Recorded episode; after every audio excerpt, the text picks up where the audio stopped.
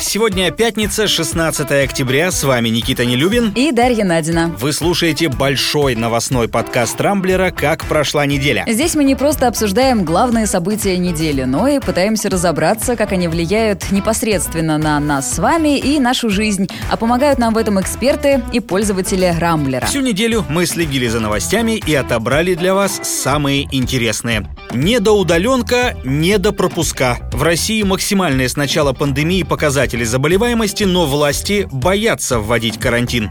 Алексей Навальный рассказал, за чей счет лечился в Германии, а Евросоюз тем временем заблокировал счета российских чиновников. После двух недель протестов президент Киргизии ушел в отставку, но преемник почему-то отказался от кресла. Вылечившийся от коронавируса Дональд Трамп грозит своим избирателям поцелуями, а Джо Байден тем временем обходит его по популярности. США не позвали Россию осваивать Луну. Чем ответит Дмитрий Рогозин? Итак, уже традиционно начинаем с коронавирусных новостей. И рады бы мы забыть о ковиде, но, увы, это невозможно. На уходящей неделе в России обновились максимумы по числу заболевших и скончавшихся. Каждый день фиксируется больше 13 тысяч новых пациентов. В среду вообще 14 тысяч было, и кривая продолжает ползти вверх. Койки в больницах заканчиваются, но власти все еще боятся вводить всеобщий карантин. Зато объявляются, ну, правда, какие-то половинчатые меры. Вот, например, в Москве учеников начальных классов возвращают в школы, а остальных на удаленку. В бары и клубы с понедельника будут пускать по QR-кодам, но не весь день, а только с полуночи. И, и вот что, это как-то поможет? Ну, слушай, если эксперимент пойдет хорошо, то такие же QR-коды введут для ресторанов, госслужащих и всяких министерств. Впрочем, четкого плана у властей, судя по всему, нет. Все рассчитывают на вакцину. Кстати, на этой неделе Россия зарегистрировала новый препарат. Он называется Эпивак Корона. Эта вакцина отличается по составу от спутника Ви и должна поступить в обращение в будущем году. А вот спутник уже совсем скоро, в ноябре. На нашу вакцину рассчитывают не все. Вот Владимир Зеленский, например, Путину отказал, заявив, что дождется настоящий, в кавычках, вакцины из ЕС. Ох, какой! Ну, в общем, пусть задираются, конечно. Это все, я считаю, от зависти. Кстати, про Европу. Там дела обстоят тоже худо. Власти Франции, Испании, Великобритании, Чехии опять закручивают гайки. Вот знаешь, сколько стоит попасться без маски в Баварии, например? Так. Пять тысяч евро. Слушай, ну еще полгода назад я бы ошалел от такого порядка цифр, но сейчас как-то уже не удивляет, особенно после истории, которая случилась в среду в театре на Таганке. Если помнишь, там на полтора часа задержали спектакль из-за одной очень упертой зрительницы, которая отказалась натягивать маску э, на нос. И в итоге под аплодисменты ее Росгвардия вывела из зала. Я и сама, кстати, хотела на этот спектакль попасть, и именно в среду, но в итоге у меня были другие планы, я не стала покупать билет, а ведь такое шоу пропустил, слушай, лучше, чем выступление артистов. Вообще во всем этом сумасшествии лично меня греет другая новость этой недели. Россия возобновила авиасообщение с Японией, Сербией и Кубой, и, кажется, я знаю, куда надо бежать от всего происходящего. На Бородеро. Ну, кстати, неплохое место, чтобы там и застрять, хотя бы там на месяцок-другой. Я бы с удовольствием. Ну, а если серьезно, мне, с одной стороны, понятно нежелание властей вводить какие-то прям такие жесткие радикальные меры, потому что, ну ведь на самом деле не выдержит еще э, одного локдауна наша и без того ослабленная экономика. И твои, Даша, любимые ночные клубы и бары уже никогда не откроются. Тише, тише. Слушай, ну это правда, я с тобой согласна. Но с другой стороны, по QR-кодам ходить в бар после полуночи, как все это будет работать? Ну дичь какая-то. Вон в Подмосковье, кстати, э, более радикально поступили. Они просто запретили все развлекательные мероприятия после полуночи и все. Э, если хочешь потанцевать и выпить, то начинай в 7 вечера просто и к, полу... к полуночи уже все заканчивай и домой. Вот сейчас из Подмосковья все и ломанутся в московские клубы. Кстати, раньше были электрички, которые пахли колбасой, а теперь будут электрички, которые пахнут виски, колой и вот этим вот всем. С ароматом апероли едем мы в Москву. Ну, слушай, ладно, ну пусть уж хоть криво, косо, но в Москве клубы работают. С другой стороны, вот эта идея с QR-кодами, по-моему, и вправду какая-то дурацкая. Ну, окей, все посетители на входе сканируют эти коды, регистрируются, а потом, когда у кого-то из них находят ковид, то все, кто с ним выпивал в тот вечер, тоже будут обязаны провериться. И что?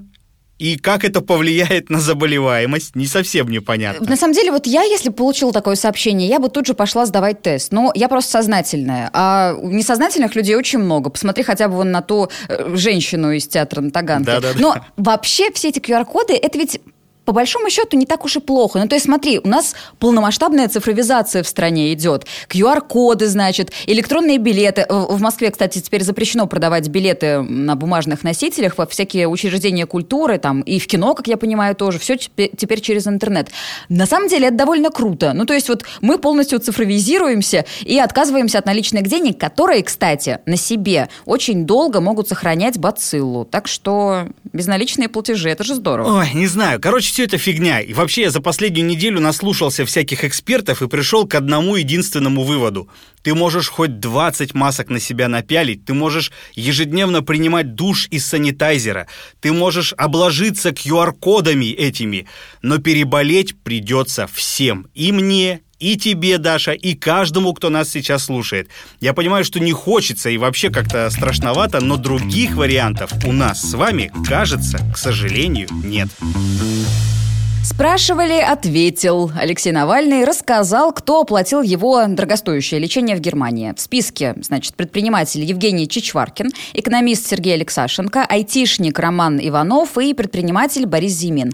Нахождение в больнице плюс перелет частным самолетом из Омска встали на секундочку, в 130 тысяч евро. Так, подожди, по нашему курсу это что получается? 12 миллионов рублей? Ха, нормально. Но, кстати, сумма-то получается не окончательная, потому что Навальному еще нужно работать над восстановлением, а это тоже, я так понимаю, немалые деньги. Это факт. Но пока вот ты и вообще очень многие другие участники российской благосферы переводили евро в рубли, европейские власти собрались и одобрили новые санкции против России, как раз-таки из-за отравления Навального. В списке 6 физлиц и научно-исследовательский институт органической химии и технологии. Что это за физлица такие? Под санкции попали директор ФСБ Александр Бортников, первый зам главы администрации президента Сергей Кириенко, начальник управления администрации президента по внутренней политике Андрей Ярин, двое заместителей министра обороны Алексей Криворучко и Павел Попов, а также полпред э, президента в Сибирском федеральном округе Сергей Миняйло. Вот такая вот компания. Список интересный, конечно, и всех, я так понимаю, даже фигурантов списка волнует вопрос, почему они. В ответ на это, кстати, Эммануэль Макрон рассказал на днях, что Франция вместе с Германией провели расследование, и эксперты их пришли к выводу, что без санкций администрации президента России отравление не могло произойти. Ну а военные, собственно, ответственны за то, что новичок не в лаборатории в колбочке где-то хранится, а гуляет по миру. Ну, вообще, если честно, расследования Запада внушают не больше доверия, чем изыскание нашей, например, транспортной московской полиции в Омске или в Томске.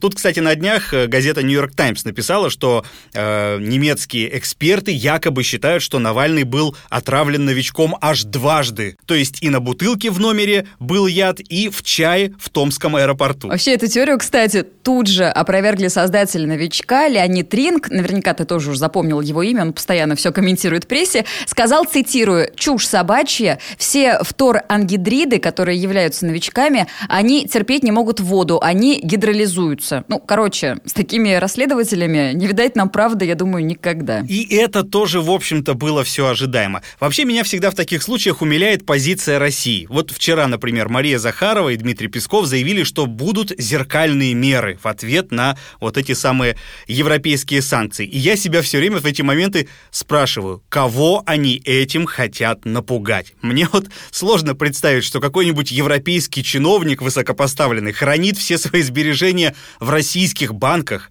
или так прям любит Россию, что летает сюда каждый день. Примерно такие же речи, Никита, я слышала в 2014-2015 году, когда все смеялись, вот что, какие Россия санкции может в ответ ввести? Очень просто, продэмбарго ввели в ответ, понимаешь? И пострадали не те, кто должны были бы сбережения хранить в российских банках, да, все эти иностранцы, а пострадали мы с тобой, потому что пармезана днем с огнем не сыщешь с тех пор. Ну, слушай. Как и хамон Димона. Шесть лет не видал нормального, понимаешь? Я не то чтобы жалуюсь, ничего страшного. Да и... Слушай, ну ладно, импортозамещение работает, российские сыры лучше, чем там ихние вот эти вот пар пармезаны всякие, камамберы. Ты прям как в фильме «Самая обаятельная и привлекательная» перед зеркалом мантру, да, вот это вот читаешь? Я самая, обо... ну, на самый лучший камамбер, вот это все. Короче, я боюсь, что санкции, которые Россия может в ответ объявить, они ударят не по тем, по кому надо, а по нам они ударят снова. И вот этого совсем бы не хотелось.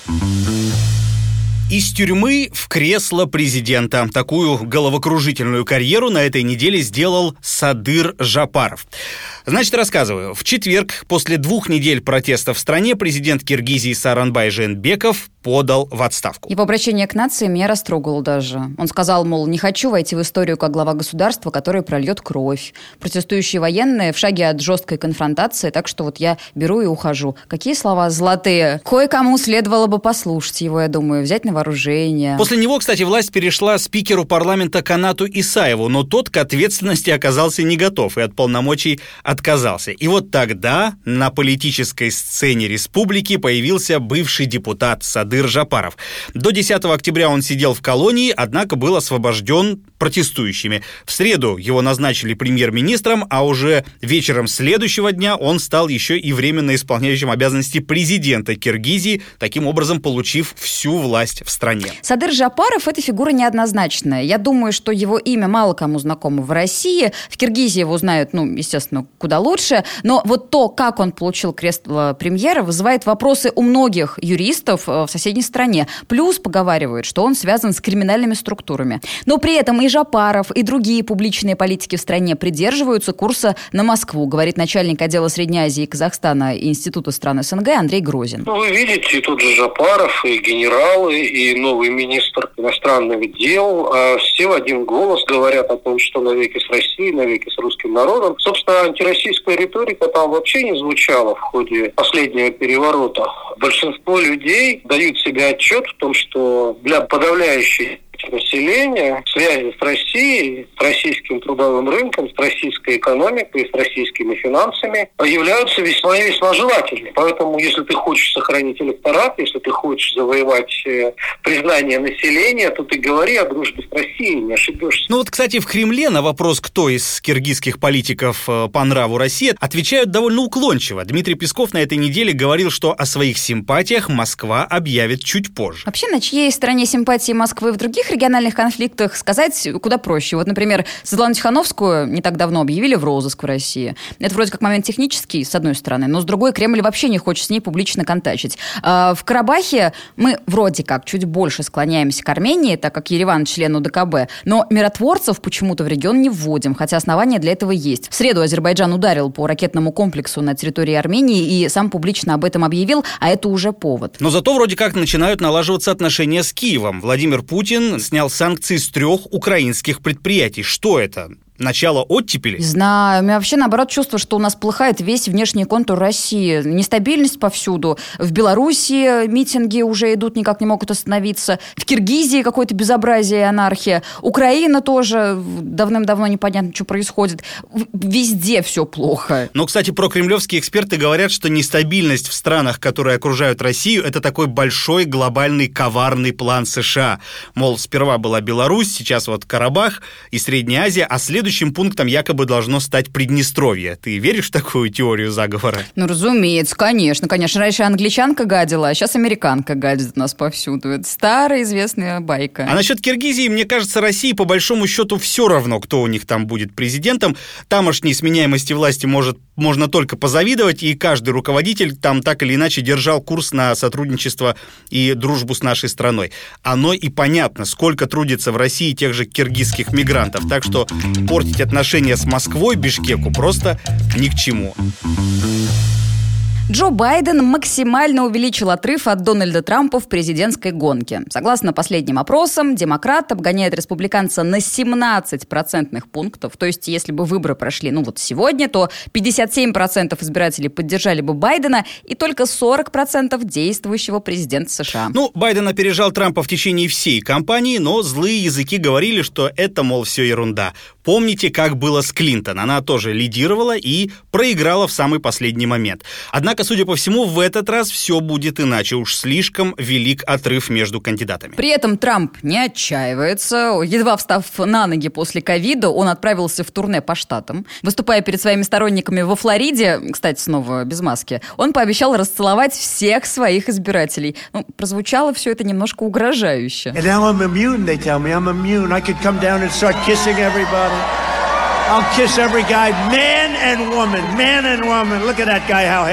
Ну, давай вернемся к президентской гонке. Лично для меня загадка, как Байден, ну, не самый, скажем, прямо харизматичный товарищ смог стать главным соперником Трампа, да еще и получить такую поддержку. Политолог Валерий Савельев говорит, что виной тому сам Дональд Трамп. В целом, может быть, американцы одумались. За Клинтон не проголосовали э, на прошлых выборах. Посмотрели, как повелся Трамп. Им сильно не понравилось. Э, соответственно, значит, общество демократически мобилизовалось. Может быть, все-таки ковид сыграл свою роль. Американцы не любят умирать, они любят жить. Вот. Поэтому сейчас мы можем смотреть только динамику происходящего, и она пока не в пользу Трампа. Выборы в США, по сути, уже начались. Некоторые голосуют по почте из-за пандемии, но главный день – это 3 ноября. Ждут финала этой гонки и в Москве. Кстати, сам Трамп говорит, что Байден будет более лоялен к России, чем он. Ох, что-то мне с трудом в это верится. Не припомню я вообще ни одного американского президента-демократа, при котором у США и России были бы хорошие отношения. Я уж не говорю о какой-то нежной дружбе. Слушай, мне кажется, при Обаме было получше, чем при Трампе, ну, нет? не знаю, не знаю. Вообще, Байден, конечно, тот еще жук. Все эти истории вокруг Украины и его сына бросают на него достаточно такую серьезную тень. Кстати, вчера стало известно, что Facebook и Twitter начали блокировать ссылки на расследование газеты «Нью-Йорк-Пост», посвященное как раз Хантеру Байдену. Соглашусь с тобой, харизмы у соперника Трампа поменьше. И вообще мухи на него садятся. Да, история с мухой очень смешная. Э, история с Хантером Байденом тоже довольно смешная, потому что, ну, казалось бы, и так все в курсе, что у него там шуры-муры, какие-то темные делишки на Украине, да, это не секрет. Для чего блокировать э, расследование журналистов Нью-Йорк Пост, я не могу понять. Что это, если не цензура? И после этого они еще будут нам указывать, как надо, значит, э, вести себя нам тут в России. А сами вон что делают, вон что делают. На этой неделе произошло событие без преувеличения космического масштаба. Сразу восемь стран заключили международный договор об освоении Луны. Документ под названием «Соглашение Артемиды» подписали США, ну, собственно, они и стали авторами проекта, а также Великобритания, Италия, Канада, Австралия, Япония, Объединенные Арабские Эмираты и Люксембург. Вот это, кстати, неожиданно. Для тех, кто не в курсе, что это за программа такая, вкратце расскажем. Она разделена на три этапа. В следующем году должен состояться беспилотный крупный облет вокруг Луны. Затем в 2023 в корабль усадят уже живой экипаж, а на третьем этапе, который запланирован на 2024 год, НАСА рассчитывает осуществить уже высадку астронавтов на поверхность естественного спутника Земли. Но, увы, Россию и Китай поиграть в лунной песочнице не взяли. Насчет песочницы аналогия почти верная, потому что программа предусматривает в том числе и добычу полезных ископаемых на Луне, а их там немало, и в основном это различные металлы, металлы – железо, алюминий, титан, магний. Однако самый перспективный – это легкий изотоп гелий-3, на который земляне возлагают огромные надежды. Да, я читал, в научных кругах его называют горючим будущего, которое вроде как поможет Земле пережить энергетический кризис. Говорят, один грамм гелия-3 способен заменить до 15 тонн нефти. К сожалению, на нашей планете этого вещества крайне мало. По данным ученых, мировые запасы составляют не больше тонны, и добыть его практически невозможно.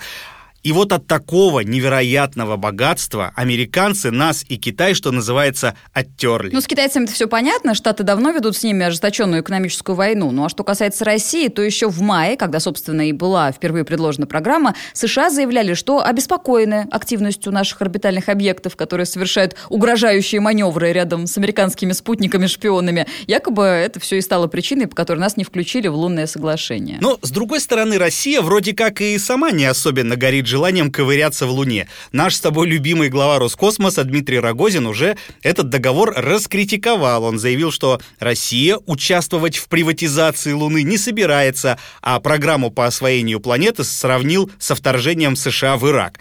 В общем, как сказал Незнайка, когда его не взяли в ракету, вот и целуйтесь со своей Луной. Ну, ты как считаешь, кривит душой Дмитрий Олегович? Может, ему все-таки хочется вместе со всеми докопаться до гелия-3? Не знаю, что хочется Дмитрию Рогозину. Знаю только, что наши ученые еще 30 лет назад разработали план по освоению Луны и по добыче этого самого гелия-3. Мне кажется, я уже рассказывала, что э, когда давно брала интервью у одного профессора, профессора Синявского, который, значит, вот занимался изысканиями по лунной программе. Так вот, он показывал мне макеты, как должен был выглядеть лунный город советский, понимаешь? Очень красиво, кстати, похоже немножко на домики из э, «Звездных войн». Вот, такие все кругловатенькие.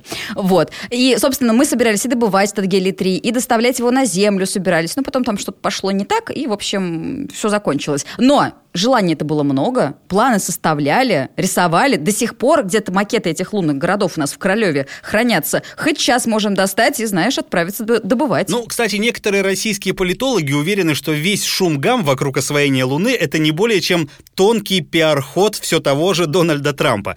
Высадку как раз ведь планируют в последний год его президентства, и это якобы может стать таким, знаешь, красивым прощальным жестом с его стороны. Вот какой я всем вам подарок напоследок преподнес, и всякий раз, глядя на Луну, вы будете меня вспоминать добрым словом. Таким образом, Трамп рассчитывает, что он продержится в президентском кресле до 24 года, но довольно наивно с его стороны, учитывая все цифры, которые мы с тобой чуть выше озвучили. Я все-таки, возвращаясь к моей любимой книжке «Незнайка на Луне», хочу надеяться на то, что Луна на самом деле не такая, как ее описывал Николай Николаевич Носов. То есть вроде как поверхность Луны, а внутри нее на самом деле еще один шар, на котором живут, в общем-то, практически такие же земляне, как я в это искренне верю. Это значит, что гелия-3 там нет. И, и ловить там не, не, нечего никому. Ну что, на этом пока все. Вы слушали большой пятничный подкаст Рамблера «Как прошла неделя», в главных событиях которой разбирались для вас Никита Нелюбин и Дарья Надина. Не пропускайте интересные новости, слушайте и подписывайтесь на нас в Google Подкаст, Apple Подкаст, Яндекс Музыки и Кастбокс. Увидимся на rambler.ru. Хороших вам выходных!